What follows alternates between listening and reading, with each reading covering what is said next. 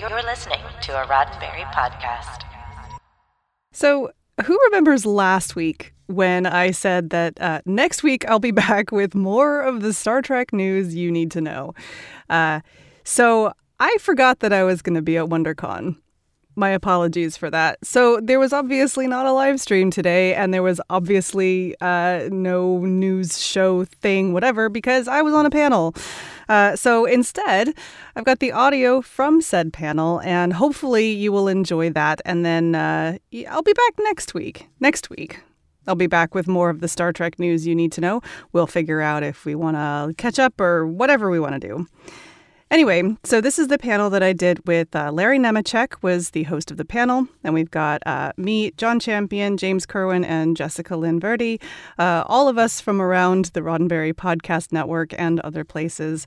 Um, I hope you enjoy the panel. We're talking about uh, the post and pre and mid pandemic era of Star Trek, and uh, it meanders a little bit, but still pretty enjoyable, I think.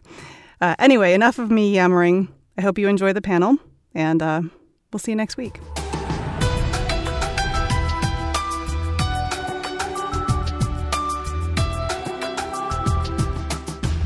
All right, everybody. Hey, how is everyone here in April 2024? Disco Okay, just a quick reminder that this panel is going to Star Trek Land if you are headed to any other destination today here at WonderCon, because we know you have many choices. So, just, just so you know, if you're not going to Star Trek World, then uh, you need to find another place. And if, if you are, you're welcome to stay, of course.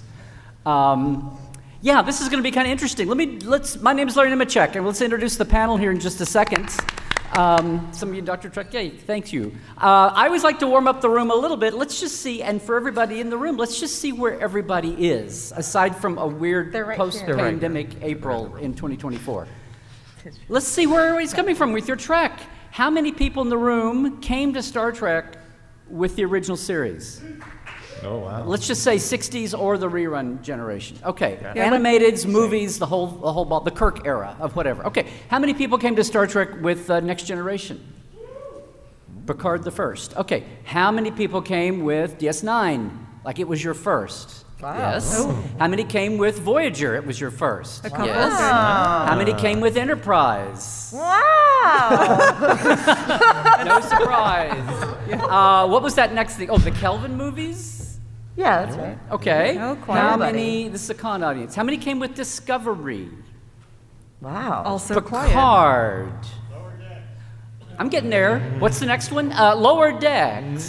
Yay! First no, note. Han. I mean, we're, we'll, uh, but Han, you came to Star Trek fandom with Lower Decks. Okay, with Prodigy. I will say it. How many of you are not a fan yet, but you heard about this Strange New World show?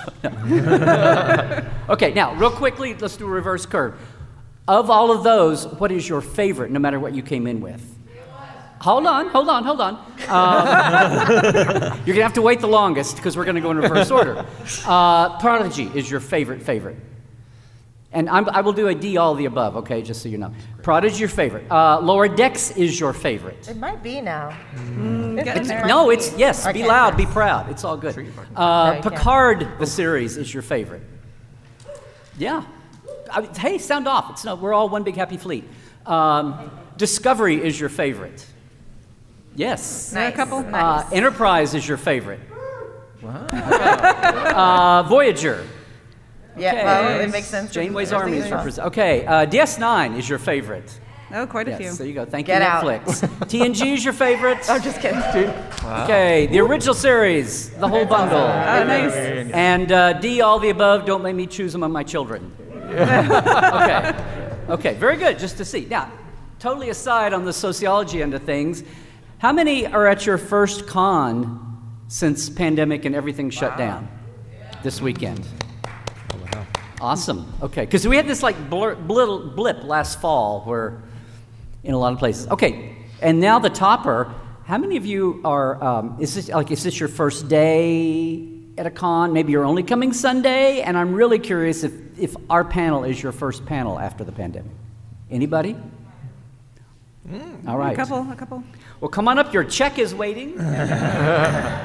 No, I say that. I want to get the panel into this, but I say that we're going to have some prizes at the end of the hour. So hang in for that. Yes, don't rush off to that panel because I got news for you. I think 99% of the panels are going to have room in the room, so you don't have to get up and get away. So let's go down the line. So yes, thank thank you all. Um, Dr. Trek here, uh, the Trek Files with Roddenberry podcasts. Some of you, uh, my Tuesdays live uh, live stream. Uh, Portal 47, our Trekland Treks Day Tours, and some of you may go back to the Communicator magazine and the Next Gen Companion, and maybe Stellar Cartography now. So thank you all that. We also have an esteemed panel. Everybody here has had their hand in podcasting, so and they're all Trekish. So um, as you can see there, Trekish. on the far end, which doesn't match up with this, um, on the near end, I've got Alison Pitt. Everybody, Hi. Hello, everybody. Uh, Daily Star Trek News, and then James Kerwin. A lot of you know had an interesting podcast called In Isolation In with Nicola Isolation. Bryant. Yes, yes. We are wrapped, but we did it during the pandemic. So go back and watch it. It's a pandemic. And then a guy you may know, John Champion from Mission Log, which is a whole empire now of its You, own. you paid her. and we and we just heard that the Mission Log Orville podcast. Tell everybody what happened. Uh, it's, and, and, okay, well, Seth MacFarlane liked our podcast. It was really cool. Yes. Um, it was a big deal, you guys. Recommended your podcast. Yes, he tweeted Yes. about it out of nowhere. No one paid him. It was really Much. That last Yeah. that last bit of news brought to you by Jessica Lynn Verdi, Hello. ladies and gentlemen. And, and, and celebrity in the audience who, who has been a part of Mission Log before, Lieutenant J herself, Tracee Lee Cocco, wearing the, the limited edition, now oh my banned gosh. by CBS, Lieutenant J shirt. Hi. Hi. Bring back the one J. room to do it. I lost my water. Good, good. See you both. I know you guys. Okay. Thank you. They'll both be signing just outside in the corridor in a minute. Uh, so let's jump into this. So I don't know if you guys, uh, you may have blinked and missed it, but we just had this two-year pandemic. Uh, and also, we're in the middle of, although people have varying degrees of opinion, as they should, as long as you know they don't they don't bring uh, anti-tank missiles to the debate at the bar. Uh, a lot five different Star Trek series, more on the way. Uh, and really, it's it is kind of like I don't know. We, we bandy this term around a golden era for Star Trek because literally we've got new new Trek every week for as far as the eye can see coming up. So let's just go down the line. Um, we're coming out of the pandemic. What's what has been the most surprising thing the last two years about as, as we entered in and now we're coming out? What's what's been a surprise? What's been notable about the, this intersection of fandom and Star Trek and the pandemic for you? Just first touch. Uh, for me, it's been watching the events and how they've evolved over the past couple of years. Because one of the things that we do on Daily Star Trek News is we do an events roundup. It's all over the country. So if there's small conventions, whatever, we put that in the listing. So before the pandemic hit, the show started in 2019. Every week we were talking about small Comic Cons in small town all over uh, the United States and the world. And then all of a sudden that stopped. There was a good couple of months where really nothing was going on. And then they started picking up all of the virtual things. So we started seeing GalaxyCon, um, GalaxyCon Live, and then we started doing virtual TrekCon and all these kind of things. And they've really picked up and found their feet. Now that we're kind of coming out the other side, it's like a hybrid of both. And it's really great to see uh, which one of those are going to carry on and just really increase accessibility to these events. Yeah, yeah. I'm curious about that too, since since people, uh, to a certain extent, have gotten used to just staying at home and going going to conventions. Are people going to come back out to conventions and take the trouble to travel and all that kind of stuff? Uh, I hope they do, because it's a uh, one of the interesting things you know that that happened during the pandemic is is.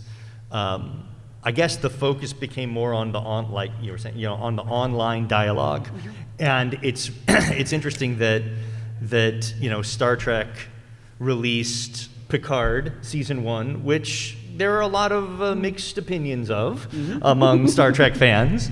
And um, all of that was vented kind of online rather than in convention panels and discussions and things like that. So I would say that's really where I think I think things change the most. You know. I'll always remember Picard season one because we had a live premiere in LA, mm-hmm. and we had there was a live premiere, and we had a big fan event in LA, mm-hmm. and people were all crammed in there to watch it like normal.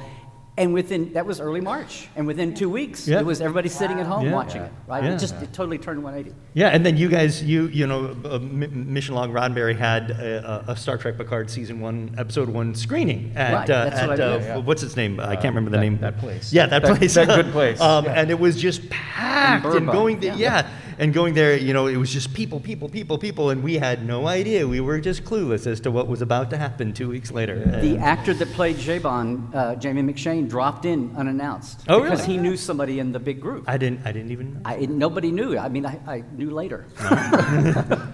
Yeah, I mean, I'll kind of piggyback on what you guys are saying that um, one of the cool things to see during the pandemic, during the worst part of the pandemic, I mean, here we are, thank goodness, we're all able to be in a room together, and I was lucky enough to go to Vegas last year and be with people and, you know, a, a kind of a protected and, you you know, an event that had some guidelines on it, which made me feel good. Um, but it's been really nice to see fandom move online and do these events. Virtual TrekCon, like you mentioned, was just a couple of weeks ago. Um, Hollywood Food Coalition did essentially a, an all-day convention back in January as a fundraiser, but had over 60 guests. Everybody showed up. Like every single person who said that they would be there was there. And to see the the positive kind of fandom geared towards something like that was really gratifying. I don't know if you guys know this. The internet can be really ugly. No. Um, there, there can be some really unpleasant opinions online, and and as a fan, it can kind of drag you down. But I think back to like in 2006 when I first went to the uh, Vegas Star Trek convention, and it was a year after Enterprise got canceled, and I literally I thought I was the only person who liked Enterprise. Um, because I, there I was watching it at home up through its cancellation, and then I would look online, and people are just like, "This is crap. It, canon, blah blah blah. This, is, you know, absolutely going." I was like, "Okay, everybody hates this show." Then I show up at the convention, and I'm around fans, and like Scott Bakula had a bigger crowd than Shatner, and people were in costumes, and they they. So there was this positive outpouring that I thought was so cool. The more things that we do online that generate mm-hmm. that positive attitude toward this franchise, I think is so uplifting. So I, I was really happy to see that kind of thing take root as a counter to all the negativity that you see online as well.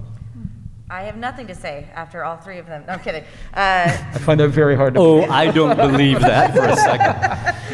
Uh, what if I didn't talk this entire time? So, um, you're saying it exactly right, and, and I'll just put a like you know a bracket term. Community is so important. Even the most introverted of us, as you can tell, I'm very introverted.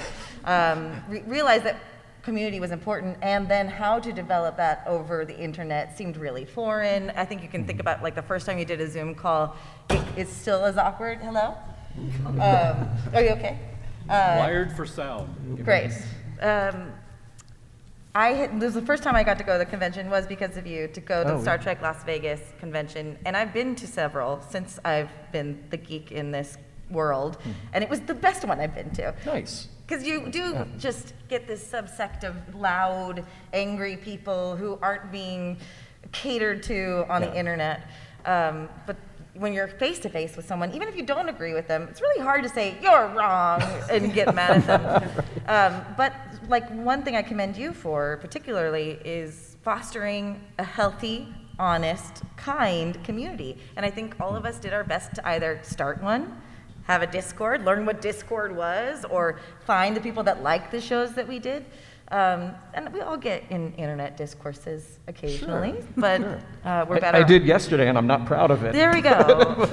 um, but yeah, I think I think I was a sol- solitude Star Trek enjoyer. I didn't know other people enjoyed it, and I didn't lead with I. I watched it when I was a kid, and then the more I have gotten into this world, the more people that I had known this entire time we were huge Star Trek fans. So I've only come to love it more because of the people that are involved in it, and the pandemic didn't stop that, which is cool. Yeah, I mean, I we had a real spike in online toxicity. It feels like with the coming of Discovery, And there had been a lot, you know, people would, what I call old fashioned bar buddy debates, right? That I was worried that cell phones would do an end with, and no, they're, we still have them. Uh, just because you've got a tricorder in your hand, you can look up any fact immediately. You just go on to the next thing you're going to argue about.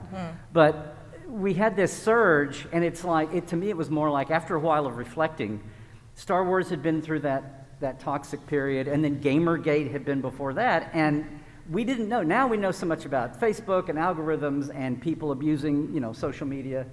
And it's almost like when Star Trek got on the radar scope and we had two women of color as the leads in the trailer for the first Star Trek in 12 years. Um, it's like that was a trigger. It's almost like the Doomsday Machine's defensive perimeter, right? and when something crossed in, then it's the anti-protons are getting shot at us.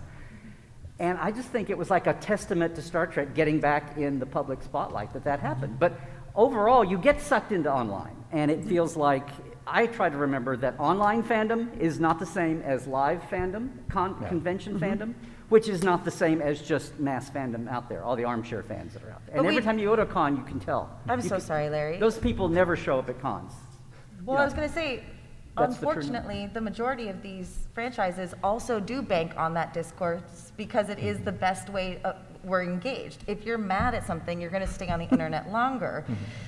And well, I'm going to eh, argue with that person. So there isn't also a lot of deterrent with that too within hmm. the franchises or like YouTube communities to leave those negative comments up because it's still going to engage you regardless. It's the best advertising for free if people are pissed. I'm not saying it's a good thing or bad thing. I'm just saying it's a thing. Yeah. The internet doesn't discriminate between good and bad feedback. Even on YouTube, the like button and the dislike button goes like goes down the same funnel. Behind the scenes, it's the, it's all engagement. Sure. Yeah, it can be Yeah. problematic. Yeah. So speaking of engagement, well, we're going to have a Q&A time at the end. Um, we're in a room that doesn't have, I always like it when there's like a floor mic, but we don't have that. So I guess we'll do from our, um, from seats. But uh, this pandemic, so pop up with a hand if you want to jump in on us, if you feel compelled to jump in. So we're good for that. Uh, but we will have a standard one at the end to, to catch loose ends. So that's kind of coming out of the pandemic. I mean, was anybody really worried? Like, I have done Zoom meetings. Portal 47 started in 2015, and that was a tool that we had global fandom interaction, and I was able to start my business that way. And I feel like I had I took 15 minutes just explaining what it was in the before times. Now the whole world can Zoom, grandmas can Zoom, everybody can Zoom across the, around the world, and people have caught up, which is awesome. And that's like almost a silver lining of the pandemic as we go forward that we've got this virtual component, and we can produce shows by Zoom too now. So, um, so here we are. I feel like maybe because of the pandemic, what's we got in this toxicness again with Discovery launching, and then for a couple of years. Then the pandemic. Does anybody feel like maybe that wave of toxicity evaporated a little bit Well, you know, in the wake you- of the pandemic? We were talking just before this panel about how, okay, the Strange New Worlds trailer just released today at 11 o'clock. Prior to that, we've had these character focused teasers, and yet the the strongest reaction online is this negativity to a show that nobody has seen yet, you know. And I, I do get it, like that is part of how fandom works. You know, people, uh, people wear these shows, movies, characters, whatever, as part of their identity. And, and you, you're kind of attacking somebody's, uh, you know, whether you're tapping into their nostalgic feelings or, or something about their values when you look at these shows. I get all of that. At the same time, I mean, uh, it, they are just entertainment. They are just TV shows. and, you know, right, right, yeah, we, we've all heard that before. Um, and there's something really disingenuous about sort of building your brand online, about taking down a 90 second trailer for something that nobody will see for another couple of months. You know, uh, I, I, I don't get it. I don't have that kind of time on my hands to be that pissed off about something that I have not seen. Well- so it's still out there. Yeah. The Sorry. thing, no, not at all. I just wanted, I just wanted to be heard. Um, the thing that is problematic. Get a podcast. Listen to the Mission Log the Orville. So the thing that is problematic is the loudest people do get what they want. They get the Snyderverse. They get to have the teeth fixed on Sonic. So if they, they, so I'm not saying like, th- if these people just keep on saying, I don't like this, Pike doesn't look uh-huh. like Pike, or whatever, they may get what they want, Yeah. and the studios will listen. It's, it's not dissimilar from J.J. Abrams totally bungling the rise of the last Skywalker, or whatever it is. It- that's my opinion. We can feel differently. I liked the movie, but I still think they bungled it, and they really screwed Kelly Marie Tran. There's a lot of things that happened because they listened to toxic people because they were afraid they were going to lose money. And Yeah. No franchise is exempt from worrying about the bottom line. But yes, the loudest people and the, get the most engagement may they may get Rebecca Romijn kicked off. Who knows? They won't. They like Please her. no, yeah. No, but it's just it again. It's no, there's no solution I have, but that's the Well, problem. let, let me paint the, the silver lining, though, around that They- cloud. You're not listening to me.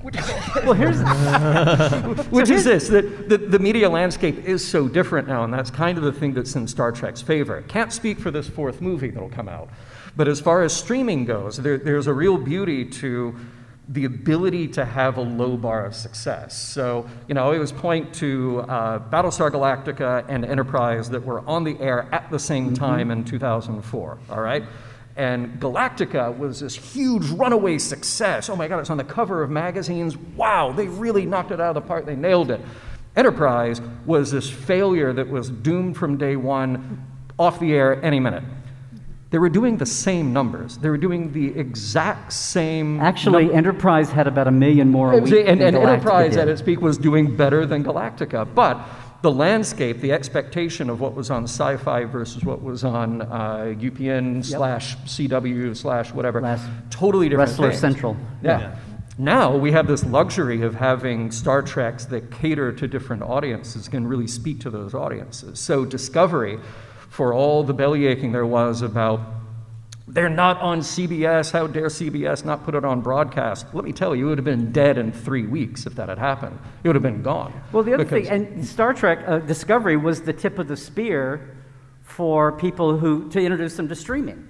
Yeah. I mean, for two years, even before you got to critiquing Discovery, way, way, way back in the ancient days of 2017, 2018, I'd be in panels where we had to get through 15, 20 minutes talking about, I am not paying for Star Trek right, before we ever got to the show. And Yeah. we've come so far. Now everybody goes, oh, okay, I just got to Yeah. pick from my 42 apps here. Sure, and figure out but, but there is there is a beauty to being able to No. uh, to create shows that find their audiences, or the audiences find those, and then instead of us having to rely on one Star Trek for five, seven years plus, we get five shows that are all out within a couple of years that will find their audiences. And yes, people like us on this, we will watch all of them, and we will have favorites and least favorites and things we complain complain about. because and we get love. paid to do that. Well, yeah, yeah, okay, true, yes, but uh, theoretically, theoretically, Wait, you're getting paid? Just- no, not yet. but, but theoretically, you've got an audience then who can just go, oh, you know what? I can't wait for that next episode of Picard. The other stuff,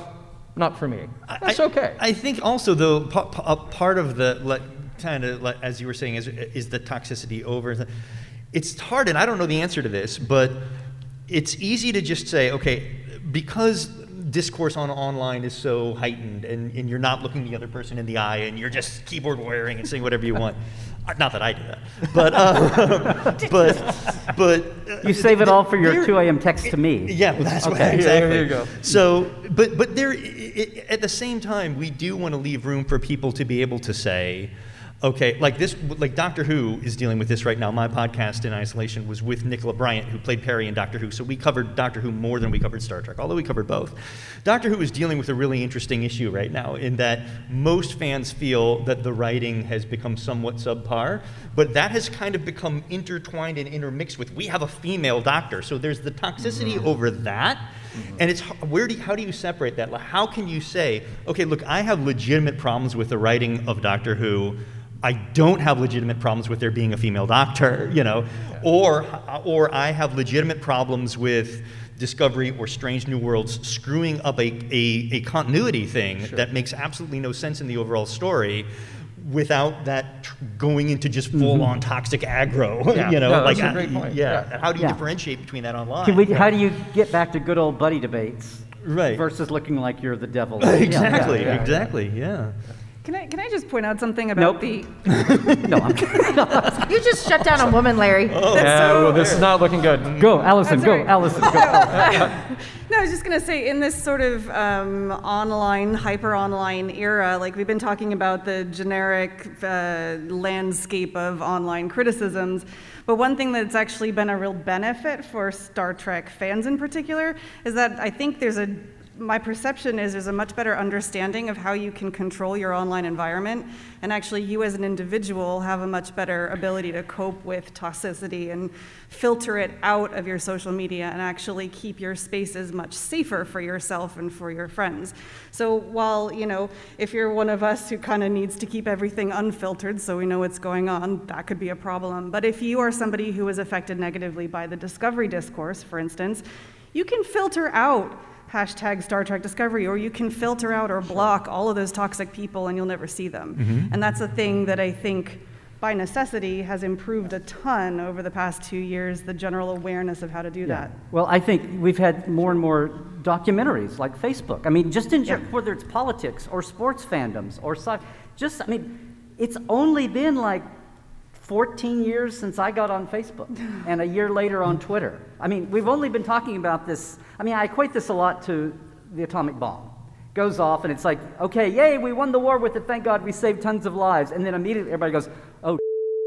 now what do we do? And who else is going to get it? And then we find out more and more about radiation. And maybe there's not always the, the wonder energy of the future. And you go through all of the angst of the 50s and the. se- I mean, you know, and that's the way social media was. At first, it was like, look, it's everyone I went to high school with, and I can talk to my grandma across the country. And then it takes 10 years to go, oh, somebody's figured out the dark side of how to, you know, algorithms and Yeah. what, what to get to. And all of this, whether it's politics or our fandoms, and I go back to Gamergate, is, you know, falls victim to somebody figuring out how to manipulate this. And now we've got just these trauma magnets that we're just now getting educated about. Now, it's almost like this has overlapped the last comeback of Star Trek mm. And Star Wars and everything else that we're figuring out. Oh gosh, the internet went negative. Social media went negative. Well, it went negative because people were making a buck on it or they were fulfilling ulterior motives. Like you said, people who are getting paid to be their brand. Yeah. How many websites can you name where anything you see is going to be a negative take on, you know, that's their whole thing. They're just angsty and angry. I just wanted to thank you for Trauma Magnets. That is the name of my Siouxsie Sioux and the Banshees mm-hmm. tribute band. So I appreciate that very much. Trauma, Sam, I mean, uh, Ollie and I on Life Support Live came up with this phrase, trauma pile, like throw that on your trauma pile. yeah. So, yeah, Nice. trauma magnet is just a subset. I like that. Well, one thing I want to offer to everybody is at one point we can be contributing to the negative side of the internet too, because if we just take a step back to empathize, everyone that's yelling really feels like they have a reason to be yelling about that thing because they want to be seen, they want to be heard, they want to have an identity, and we all can relate to that as human, humans. And I'm sure there's like someone who tweeted something awful today and is going, "Oh my God!" in this room. But I would probably be friends with you. It- it was if- you, wasn't yes, it? Yes, I was awful. Okay, Seth MacFarlane.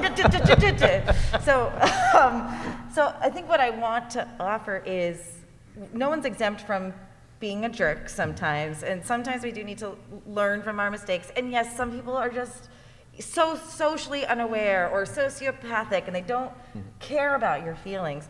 But someone is having a bad day, and either don't engage with them or move on. And Alison's totally right. Block it.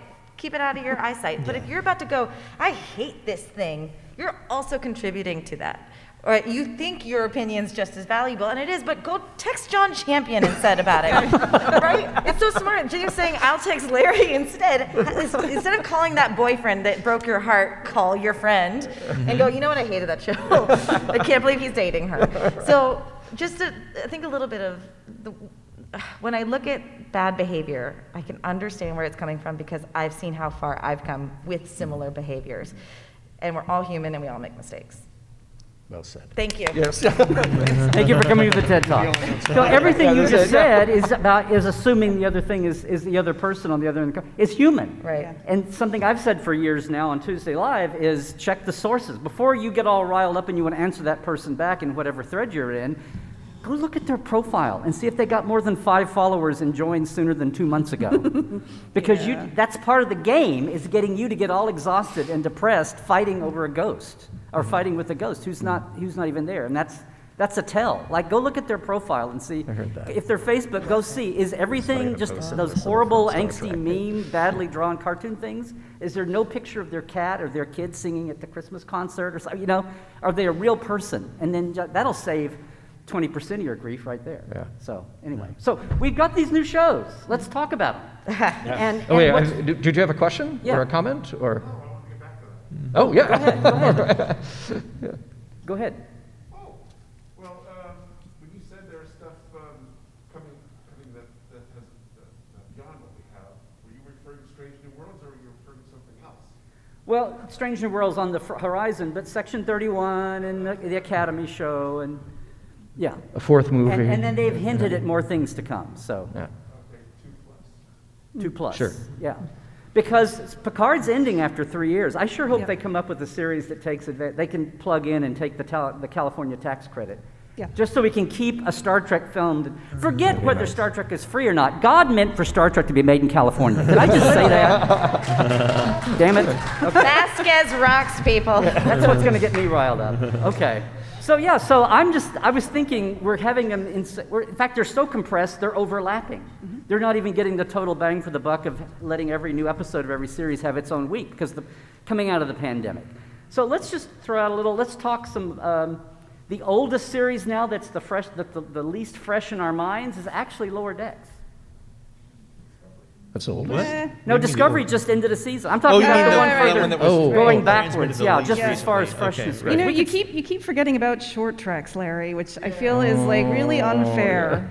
So tell me uh, the, the arc of short treks. What did you think of it? Here's the, okay, no, no, listen. Here's the thing. Everybody keeps forgetting about short treks, and I would like us to get some momentum back because there was a tremendous amount of No, I- potential in short treks, and then they just everyone kind of like very quietly forgot about it, um, and they never quite did what I wanted. But you know, I'll go and yell about it online. No, I- Short Treks But is like lab Sh- theater. Short treks is It's a definitely the one. space. Yeah. Yeah. but and and it's kind of that's the one that everyone's forgotten about. But and then now yes. they've got five shows staffed up, and they don't feel like they need to try out directors. writers, Maybe. actors. Yeah, I don't know. I don't But oh, know. oh, it should it shouldn't go away. There was yeah. supposed to be like a musical one and a black and white one and all this stuff that they talked about when they talked about Short Treks and it kind of never materialized. I want them to go back to that. It should go on Quibi. It should go on Quibi. Too, too soon. Oh, God. Too soon. Were you an early investor? I'm sorry. Wow, I literally did not remember Quibi. That happened so that's the thing. Block that is- out. I Wow. wonder if it didn't get traction because they thought, oh, short attention span. They only Yeah. want to watch things, hmm. but we can sit down and watch a whole Discovery. We can sit down and. So I wonder if that's an element. Yeah, possibly. But where else are we going to get the, tr- uh, the trouble with Edward and the trouble serial? Do, do we have to go looking for another trouble with Edward?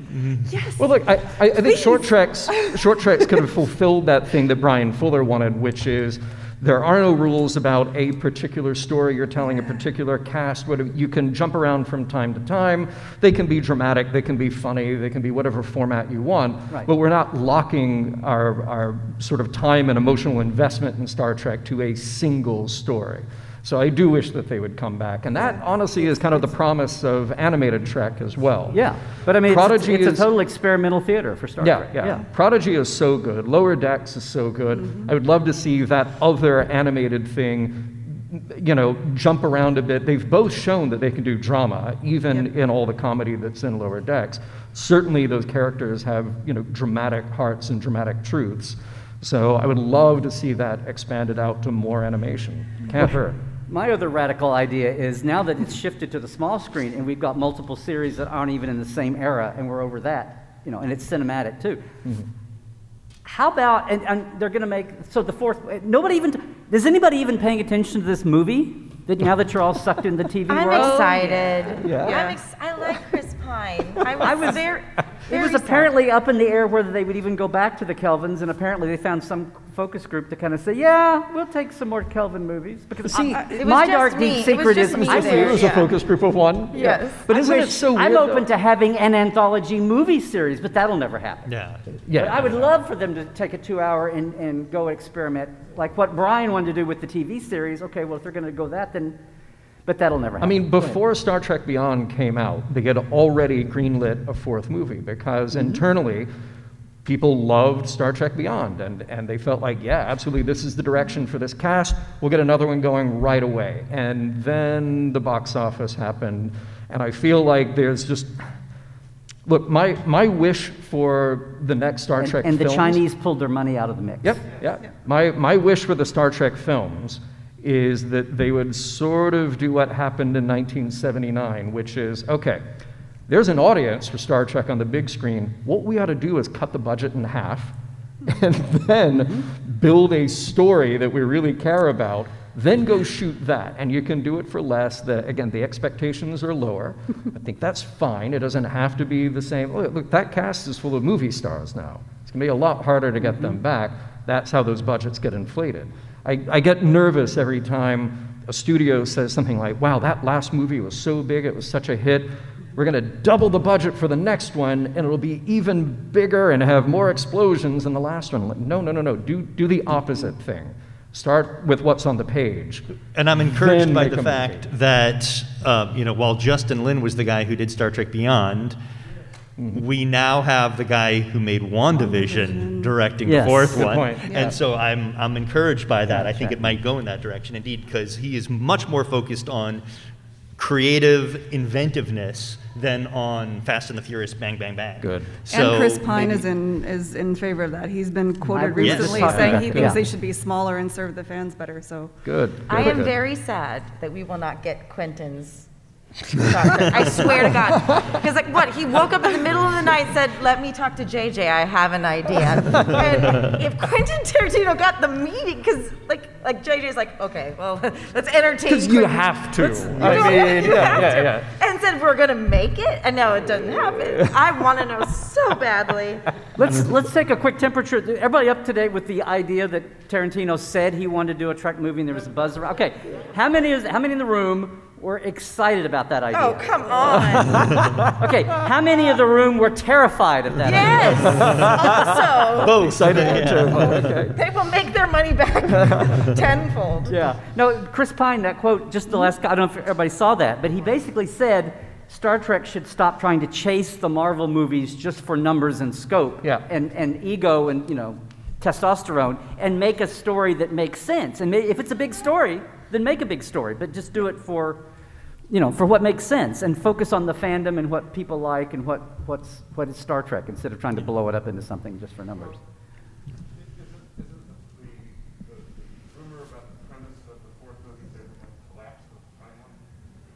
That's been a rumor that's been out there for ages. Uh, yeah, yeah. let's let's let's. We've got. Uh, we haven't barely talked about that. This has gone better than I thought. Uh, We're just here to hang Let's, out. uh, let's It's just come back- post-pandemic. Yeah, yeah, yeah. Rather than go show by show by show, let's just everybody give a give a sense of what you think about the shows. The Strange New Worlds is coming, where we are with fandom in the series, and how. Because one thing that's been fascinating, whether it's been pandemic driven or not, is how people were maybe afraid of what the two animateds would look like.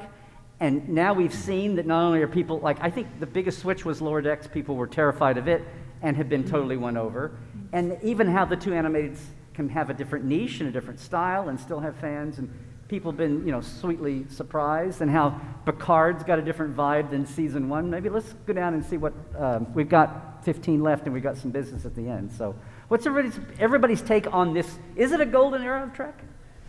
Uh, so I'm having a little bit of deja vu, which is really funny because we were here in 2019 and we did this convention in 2019 and we were before we had all this. And I remember having the discussion about the fact that I was really looking forward to having so much Star Trek available that you could not like Star Trek, like some of the series. And that was fine because you would still hmm. be a Star Trek fan. And I feel that's exactly where we are. I'm not a fan of Discovery. I didn't like Picard season one, but I like Picard season two, and I love Lower Decks and Prodigy. And you know what? That's great. I have a weekly podcast that I do. Um, and I know people who are exactly the opposite of that, and we can still come together and we're all still fans and we still get Trek content. It's great. That's, that's, so yes, golden, what did you call it? Golden? A golden era. Something golden era? Sure. Yes, we're there. Yeah. Yeah. What, what does the comics do? Comics goes golden, silver, Bronze. Bronze, yeah. Maybe that's where we are right now. I don't know. Okay. I hate calling Gene and Bob and Dorothy the Bronze Age. like they're all in loincloths or something, but yeah. Yeah, no, I, uh, um, I, I really enjoy. Uh, Discovery is my favorite of the current ones. Um, while, uh, but I also think that it has some real low points. I think it's one of those shows that when it hits, it fires on all cylinders, and when it doesn't, it doesn't. um, and uh, so it's it's it's a very interesting kind of roller coaster. Um, I I agree with I agree with you on on Picard season one. I I thought that it was I. Um, I like parts of it, but ultimately, I, I, I wasn't thrilled with the ending of it. I'm enjoying season two more. We'll see. We'll see where it goes. Um, and uh, yeah, as for Lower Decks, it's it's a blast. it's a fun ride, man. You know, I'm, I'm, I'm I get. I have seen it, people so- say Lower Decks is their favorite Trek, and Yeah. about the time people start to gasp, they say because it addresses everything else. and that's totally embraces it." fair. That's Yeah. totally fair. Yeah. And yeah. it's like Lower Decks wouldn't have existed if we hadn't had 10 or 12 years of Facebook memeing. Like the sense of humor behind Lower Decks is like has been set up the last 10 years. That's very true. Um, I, I hope that anybody here who uh, does not listen to Mission Log or any of the Roddenberry podcasts, I hope that you do, because we are representing at least five of those shows here on this stage. Um, so please do, podcast.roddenberry.com. But I, I want to preface what I'm about to say by saying this. When Rod came up with the idea of doing podcasts about Star Trek, one thing that was very important to him is that we have unfiltered shows. Um, in the respect that topically we could do whatever we want. And, and if we feel strongly like or dislike a show, that's fine. Just make sure that you're talking about the ideas that are inherent in those shows. So we're not a show that just goes on and blasts something for the pleasure of giving a negative review. What we want to do is get to the heart of the story that is being told. So, for, uh, for anybody who has said, oh, yeah, but you're a Roddenberry show talking about Discovery or Lower Decks, whatever, you're not going to be critical. Oh, yes, we are. Uh, and and I, I certainly don't mind getting on the air and saying, these are the things that rankle me, these are the things that I cannot connect with at all. But at the same time, I want to approach every single one of these shows with the open mind that first and foremost, I am a Star Trek fan. And if I was not that, I would not be spending so much of my time watching these shows and talking about them with an audience, because that is the joy of being a Star Trek fan, is kicking around these ideas. Um, First few seasons of Discovery, there were things that drove me nuts. First few episodes of season four drove me nuts. The last handful of episodes uh, of Discovery season four, I think, are some of the finest Star Trek that we have had in the last decade or more. I mean, I, I thought they, they stuck the landing in such a beautiful way that was so much about the heart of what Star Trek is all about. Um, I have very high hopes for Strange New Worlds. I, I agree pretty much with everybody here that first season of Picard was meandering and it left me cold. I think there are ideas at the heart of the current Picard that are a lot of fun, that are, are really great. My biggest worry about the entire franchise and everything that's happening in these new series is that the universe is getting smaller and smaller and smaller. I don't need every dot to be connected. There was something great about mm-hmm. TOS where you encounter uh, uh, the constellation and you hear the story about Matt Decker, and then you're done. That, that was a thing. He was a guy out there on his own ship, and things went horribly wrong, and then we're done and we get to move on. And then, nearly 10, well, more than 10 years later, we meet his son. Cool. That didn't have to mean everything to that audience. My worry now is that the, the current idea in building franchises like Marvel, DC, et cetera, is that every dot has to be connected, every story has to have incredible importance to everybody on screen. I don't need Spock to be in every single Star Trek that is ever created. we told his story for 30 years and it was beautiful, and I have emoted passionately about how that is the very heart of Star Trek. Therefore, I don't need it to be reinvented every single time there's a story that comes along. Same thing for many of the other characters there. But that is my long winded way of saying there are many things that I like, there are things that I don't like, there are things that give me pause, that give me a bit of worry. And now, Jessica Lynn Verdi. If you liked everything he said, listen to his podcast. that was the best intro, intro you gave yourself. Um, I just think there's not much more to say except for in 100 years, these shows probably won't matter. They, they won't matter. We'll be long gone unless we're, you know, uploaded. Speak for yourself. I, I don't think I feel comfortable with it. We it could in have a whole debate. I don't think my actual consciousness will be uploaded. I'm nervous about that. Long story short, it is the golden era because we're alive to hear it and watch it and see it. And you can watch whatever you want. And we want, like, it's such a, it's so important to be here now and enjoy that a show that you might like is available. Um, it, it is exciting. I didn't ever know I would want Lower Decks, and I flippin' love Lower Decks. it was written for me. um, it- so yeah, I think that's all I'm saying is uh, enjoy it. It's here. It's exciting. It could have just as easily have not happened, but the fact that we are not really connected with the world and can have a career based around it is pretty exciting. I mean, it, it's interesting. It, it is a We're golden connected age. with it. I don't Oh, yeah, yeah, yeah, yeah. Uh, it, it is a golden age now, but look, it was a golden age in 91 when, you know, you had the captains on the cover of Time magazine. It, it, it was a golden age in 1979 when after 10 Right. years we were like, oh my God, we got live action Trek Our, our back in this parameters, are our scale. keeps yeah. expanding. Yeah, but I don't. We've never had new Trek every week. That first time they did a marketing thing a year and a half ago, maybe in pandemic, like 27 straight weeks of new Star Trek or whatever. Remember that number? Right. That was hysterical. People said, "Oh, we've had that many before." No, there was always they take summer hiatus out. You have summer reruns, or you Yeah. have you know whatever. Um, let's take a break because I want to make sure we do this because, and then we'll have some Q and see what you guys think, and we can have some closing thoughts because we are getting to that point. Um, we want to thank David Gerrold's Tribble Toys, which is over at booth 1701. Yeah. So we have uh, two. Or you want, yeah. ahead, so so uh, we have David Gerrold's Tribble Toys has given us a prize package, a box set of four tribbles in the TOS uh, uh, uniform colors, plus a pink one from the animated series. And we are going to we are going to throw out a trivia question. And please, everybody, be cool about this. We're going to try to see who raises their hand first and gets the answer right. Very I got analog, this off. Okay. Yeah, very very very analog. I need the panel to try to like go watch Fisheye Land. Yeah, let's let's look. Okay. So the question is on the next slide. Okay. The question is on the next. Don't yell it. Yeah. The answer your is hand. okay. Wait, do they The stand up? or- question oh, is cool. Which, which series regular in Star Trek Picard also appeared in the TV series Doctor Who, the actor, not the character?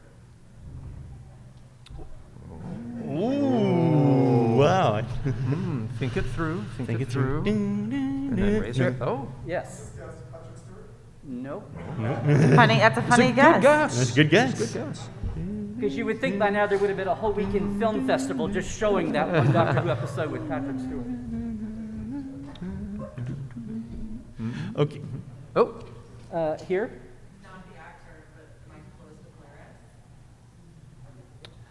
If that's the, I, I think we're gonna have to give it to her because she, yes, that's the answer. it is Orla Brady who played Laris. Unsurprising that Alex knows that. Come on up. Here's a coupon. Take this down to booth 1701. As a fellow podcaster. Um, right on. Yeah. Yeah, yeah, yeah. This could have been you if you knew We- that. We're like worried that everybody's gonna raise their hand at the same time. Like- Sure. I don't know. No? There we are. Okay, hold it up. Here, I'm going to look really What's your name? Oh, she was the ringer in the audience in case someone didn't get it. Cool. And the next one is even We had- harder. We had this blurb of conventions in like August and September, and then they went away again. I got used to say, but I got used to saying it. I haven't seen you in ages. so, so many people have been saying that today. Um, so yeah, if you thought that one So- was hard. so, Mr. Doctor Who, tell us about Orla Brady's other appearance. So Orla Brady played Tasha in Matt Smith's final episode, The Time of the Doctor. And uh, What- what she year? was the, uh, the head of the church, if you recall, who What tried to hook up with him. One more question. What year? Which means one more. trivia. what year? Yeah. Uh, 2013. Yeah. Okay. Uh, Want to cut it there and let's I, do our I, final? yeah, well, I guess we're, yeah, we're out of time. Let's Okay. not do the other Okay. question. One, one more. So Uh, we, we, yeah, four minutes? Yeah. Cool. We can do one question or one, Okay. one trivia. Go ahead. You want to do the Uh, other trivia? Because we got to close. We also have to an, um, introduce each of us and like, Yeah. future Oh, projects yeah, and yeah, stuff. yeah. So Yeah. maybe we won't. All right. It's up to you, Larry. If It's you your- bully Larry outside, they'll give you the ticket. There you go. Uh, yeah. Yeah, right? This, well, I was trying to keep it for a Just little. do it. uh, one- oh, wait, okay. there is a question, though. Okay, okay, here's the question. Wait. What were the three division uniform colors, command science and operations slash engineering, in the early 23rd century prior to 2239? Alex's friend. These were prior to the Discovery era uniforms, or right before them. Oh, oh! Well, wait, there, there was a guess back there. There was a guess. There was a guess. No, sorry. No, no. All right. Well, I don't Well, think. I don't- I think This you is kinda so blew not fair to colorblind people. this stumped the this stumped the audience at the Nichelle convention. So at Right. the Nichelle farewell. You just showed it on the screen. You screen. just showed it, no Larry. I know, but nobody was looking that way. That's what I was. I'm sorry, that was Even I was, unintentional. and I can only see it from Yeah, the this is going to eat up our four. This is why I didn't want to. Okay, yeah. Say Yellow, again? blue, gray. I'm gonna, James. You know this. I'm, I'm trying because we need to like. I mean, it's pretty close. in this order. In this order. Oh, Right? no, Command, in- science, operations. Say, so say. I, I think. No? I think, think she's got it. I would give it to her. Yeah. I think we're just going to it. give I it. think Let's, she let's gets give it. it to you. Yeah, okay, all right. Okay. Here you go. This very patient gentleman over here had a, Ice a Queen question gets- or a gets whatever comment, they want. which I do think we should take. I was, just going to suggest to stop arguing and giving to me. Fair enough, fair enough. Yeah. Ice queen. Cool. Okay. So now we're um, now we're there. Yeah, yeah, yeah. Uh, we kind of that was kind of closing thoughts, everybody. Yeah. So we just. So uh, d- uh, I can't do this. I wanted to yell at the audience to see if anybody had one closing thought, but I don't think we can do that. Well, now let me hold on because Well, you've, got, you've got- gotten we- in. Yeah, you had two closing thoughts. Yes. At three. Yeah. big fan of uh, Enterprise also. Love the show. Are any of the cast going to be at future conventions? Almost always. Connor and Yeah. Connor and Dominic go all the time, and John Billingsley go all the time. Yeah. Can't get them off a damn stage. Uh, Jolie. yeah. Exactly. Uh, wait, you had a comment and you had a comment in the very back. love lower decks for, among other reasons, the fact that it, in the depths of, in the depths of, you know, pandemic, it was like happy, silly, crazy, it was my happy place, I played it over and over and over. again. Yep. But, but, I think it's overlooked that among the other ground that it broke was the fact that it, having grown up on reruns of the original series and then watching all the rest of them as they came along, we got used to and trained by the franchise to wait a couple of seasons until it really hit its stride, until the actors Yes. Sure. lower decks busted that wide open from Sure. start. Yep. Yeah. It- It's That- cool. Indeed. That was Agreed. my take too. Yeah. Uh, so we, I think yes, her, this lovely lady. Yeah. No, um, I was just gonna say that one thing that I've really enjoyed, especially now with streaming and Tarantino offering these movies, is Star Trek feels a lot more adult. And, you know, there's swearing and these deeper, heavier issues. Even in Prodigy, it feels like it's growing up a little from that sanitized network TV. You know, I started watching Voyager when I was like eight, right? And that was fine. And now I would not let my eight-year-old Picard. Yeah. Sure. Yeah. Yeah. So, you know, I, I, I really enjoy watching that as it goes on to streaming and on the network. Yeah. I thi- I think that's a good thing because we see Disney being afraid to actually acknowledge that there's differences in people and different, you know, genders and sexual preferences. And Star Trek is not shying away from that. They could continue to push further, but you're totally right. They by choosing to be on streaming, they're doing a good job. Yeah. Okay. Nice. We got to we got to cut it there. I know. So everybody, thank you. Here's a QR code to get on my list if you want to take a picture. But Portal 47 is our monthly package. That's my business. And, and Trekland Treks if you're looking for a day tour. The Trek Files, of course, on Roddenberry. And I, we didn't even have it in here. Uh, Tuesdays Live if you get a chance to join us at 1 on Tuesdays Pacific. Uh, John Champion. You want to say something real fast as your slide is up? Uh, that's it. Uh, podcast.roddenberry.com, at Mission Log Pod, etc. et cetera, et cetera. Uh, James Kerwin. Uh, those are my socials. Um, I'm working on a nonprofit film production right now. The, it's a science fiction production. The follow up to uh, my last film yesterday was A Lie, um, which you may like. And uh, you can sign up for a mailing list by scanning that QR code or going to that website. Uh, no pressure. It's just uh, for more information. So uh, there you go. Yep. And Alison. Oh, hi. Daily Star Trek News, dailystartreknews.com. We're on YouTube, the podcast, basically anywhere. Just search for it and you'll find us. We're everywhere. There you go. And Look at how cute she is. Uh, there's a lot of different things I do, um, namely Mission Log the Orville. It's Seth MacFarlane approved, y'all. um, thank you, Larry, for this having is, us. this is actually your real estate agent. card, right? I want to buy like agents don't like it. Okay, everybody. Thank you all. We'll, Thank we'll you, be out in the hall for a second, like usual. But thank, you all for so finding much. us in Star Thank you. today. Thanks for joining us. This is a Roddenberry podcast. For more great podcasts, visit podcast.roddenberry.com.